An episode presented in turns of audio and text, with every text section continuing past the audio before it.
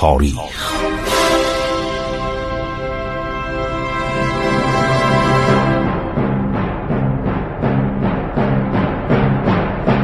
کاری از گروه جوان و اندیشه رادیو جوان.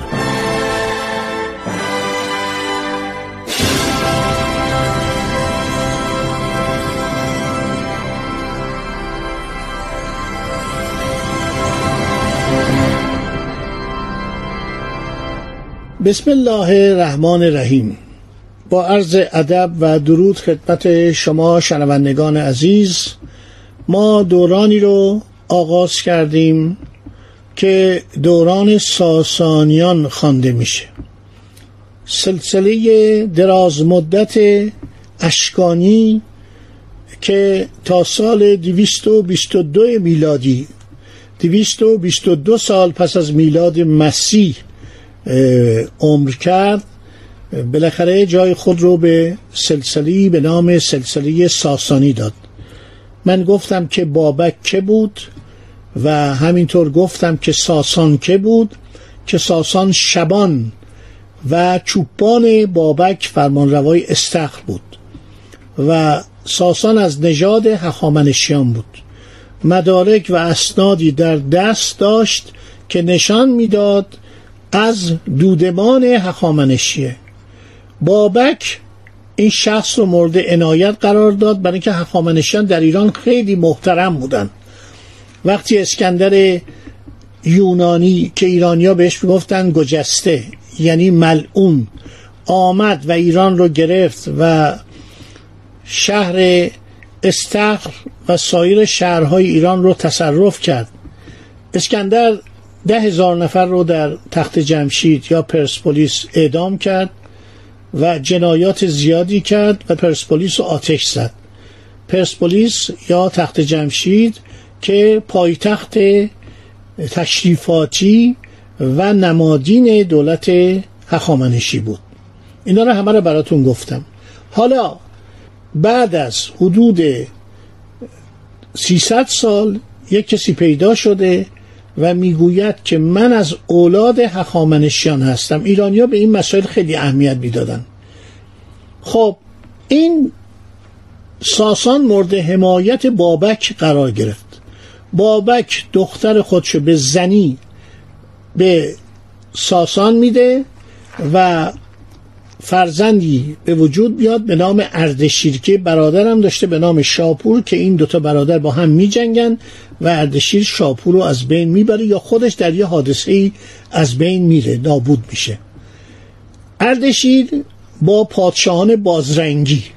یه سلسله دیگه ای بوده اینا تعدادی سلسله بودن در استان پارس که استان اصلی ایران بود. یعنی پارس ها در آنجا زندگی می‌کردن. خب اردشیر بر پادشاه بازرنگی شورش می‌کنه و اونو می‌کشه. کم کم شهرتی به دست میاره. در زمان اردوان پنجم که آخرین پادشاه اشکانی ارز کردم که کاراکالا به عنوانی که من می‌خوام ازدواج کنم و خواستگاری کنم با دختر شاهنشاه ایران میترا با سپاهی کران به ایران میاد. با یک سپاه بیشمار و دولت اشکانی هم خب می‌کنه. اینا رو را میده. اینا وقتی به اردوگاهی که نزدیک تیسفون ساخته شده می‌رسن ناگهان باران تیر بر ایرانیان میبارن. عده زیادی از رجال ایران رو می‌کشن. ولی سپاهیانی که در استانهای مجاور بودن خودشونو به تیسفون میرسونن کاراکالا را شکست میدن و کاراکالا که قناعم زیادی با خودش و سپاهیانش برداشته بودن بین را کشته میشه و جانشینش یک به اصطلاح استراتکوس یک سپه بود بوده از دولت ایران تقاضای صلح می‌کنه و قنایم رو پس میدن و میرن. این واقعه عرض شود دولت اشکانی رو رو به زوال می‌بره. یعنی اون ابهت و عظمت دولت اشکانی در نزد فرمانروایان محلی که عرض کردم دویست و چهل کت خدا بنا به گفته اردشیر در کتاب کارنامه که اردشیر بابکان در ایران فرمان روایی می کردن این دولت حیبتش از بین میره و بسیاری از اینها سر به شورش برمیدارند در استان پارس که مقر حالا دولت اردشیر بابکان شده اردوان در یکی از جنگ هایی که با اردشیر می‌کنه کشته میشه. داستان هایی هست در بسیاری از روایات ایرانی از جمله در شاهنامه. کتابی است به نام گاهنامک. از ساسانیان مونده که شر وقایر مثل سالنامه های چینی میده. کتاب دیگه است به نام شاهنامک. تمام این کتاب ها رو فردوسی هنگامی که شاهنامه رو میسرود پیش روی خود می نهاد و داستانهایی که فردوسی در شاهنامه می‌گوید بر اساس شاهنامک و گاهنامک اصر ساسانیه. این کتاب هم تو دوران باستان میاد جلو. ببینید ما وقتی شاهنامه رو می‌خونیم اصلا با سلسله هخامنشیان سرکاری نداریم. صحبت از دو تا سلسله بسیار قدیمه یکی پیشدادیان و یکی عرض شود که سلسله کیانیان. و هیچ صحبتی ما از دولت هخامنشی نمیشنویم. اینا کجا هستند پایتخت اینا کجاست؟ پایتخت پادشاهان پیشدادی و کیانی در مشرق ایرانه. در حالی که پایتخت ایران از نظر تاریخی شما می‌دونید که در مغرب ایران بوده.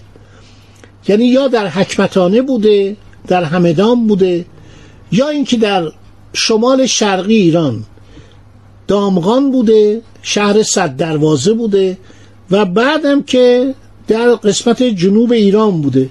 یعنی شهر استخ بوده شهر پاسارگاد بوده شهر پرسپولیس بوده تخت جمشید بوده. شهر شوش بوده از همه مهمتر. چون ما می‌دونیم که مبدع لشکرکشی های داریوش و خشارشا شهر شوشه. این دوران پیشدادیان و کیانیان این پادشاهان رو ما میگیم پادشاهان اساتیری استورهی پادشاهان قصه‌ای.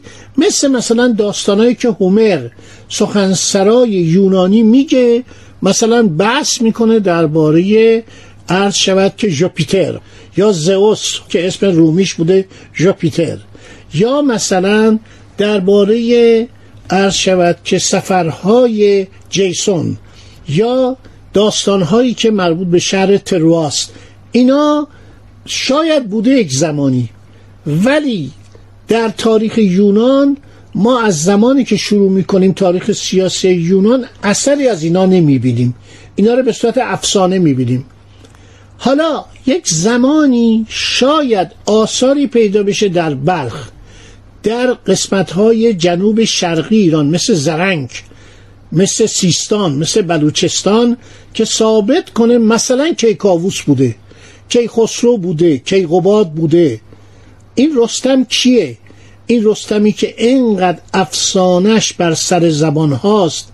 حتی در زمان ساسانیان در عربستان در فلسطین در سوریه در تمام قسمت های خاور میانه که امروز ما بهش بگیم خاور میانه عربی داستان عرض شود که رستم و سهراب خوانده می شده ماجراهای کتاب گاهنامک و شاهنامک خوانده می شده اون موقع هنوز فردوسی اصلا به دنیا نیومده بود.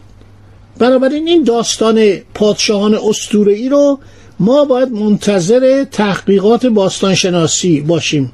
ما سالها فکر می‌کردیم که تاریخ تهران از زمان صفوی آغاز میشه که تبدیل به یک شهر کوچک میشه. آثاری در همین قیتریه نزدیک تهران کشف شده که نشان میده تهران چند هزار سال پیش مسکونی بوده. بنابراین ما باید همونطوری که هرتسفلد و اشمیت و سایر باستانشناسان گریشمن و دیگران رفتن و از درون زمین از میان خاک ها آثار باستانی ایران پیدا کردن کارهایی که دمورگان کرد در شوش کارهایی که خانم دیولافوا کرد و دیگران کردن خب بالاخره نتیجه داشت. یعنی تاریخ بسیار کهن ایران به دست اومد. ما باید منتظر باشیم در آینده ممکن آثاری به دست بیاد که واقعا رستم چنین پهلوانی بوده تمام این وقایع اتفاق افتاده. حالا وقایع است که مثلا اقراق شما مثلا میگید دیوان دیوها کجا بودن؟ ممکنه مردمان بسیار قوی هیکلی بودن عرض شود که در شاهنامه از دیوان یاد می‌کنه. میگه اینها دیوها هستند. خب اینها ممکنه یک زمانی همه چی به اثبات برسه. بنابراین هیچ چیزی عجیب نیستش. باید تحقیقات باستانشناسی تحقیقات انسانشناسی اینها همه جلو بره و ممکنه اصلا واقعا داستان شاهنامه همش درست باشه. صرف نظر از اون جنبه های اقراق آمیزش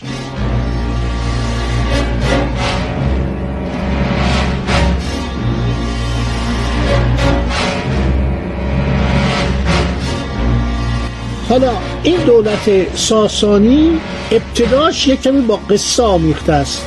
شاهنامه ابتداش با قصه بیامیزد. آیا میترا واقعا دختر اردوان پنجم همسر اردشیر یاقی شده؟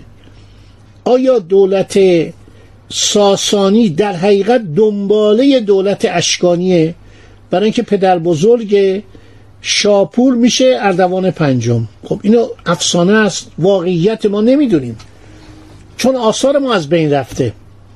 شما الان جزئیات قیافه کراسوس یا قیافه مارکوس اورولیوس یا جزئیات قیافه اگوستوس یا جزئیات قیافه سزار رو شما دارید. برای که مجسمه باقیه. الان شهر روم یه موزه است. هر جای شهر روم برید شما قیافای اون زمان رو می‌بینید. صورت ها رو می‌بینید. مثلا ما می‌دونیم که جولیوس سزار تاس بوده مو نداشته. تمامی مجسمه باقی مونده.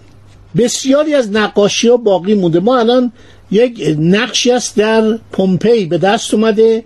شهر پومپی که بر اثر زلزله آتشفشان وزو از بین رفت. شما قیافه داریوش سوم رو می‌بینید.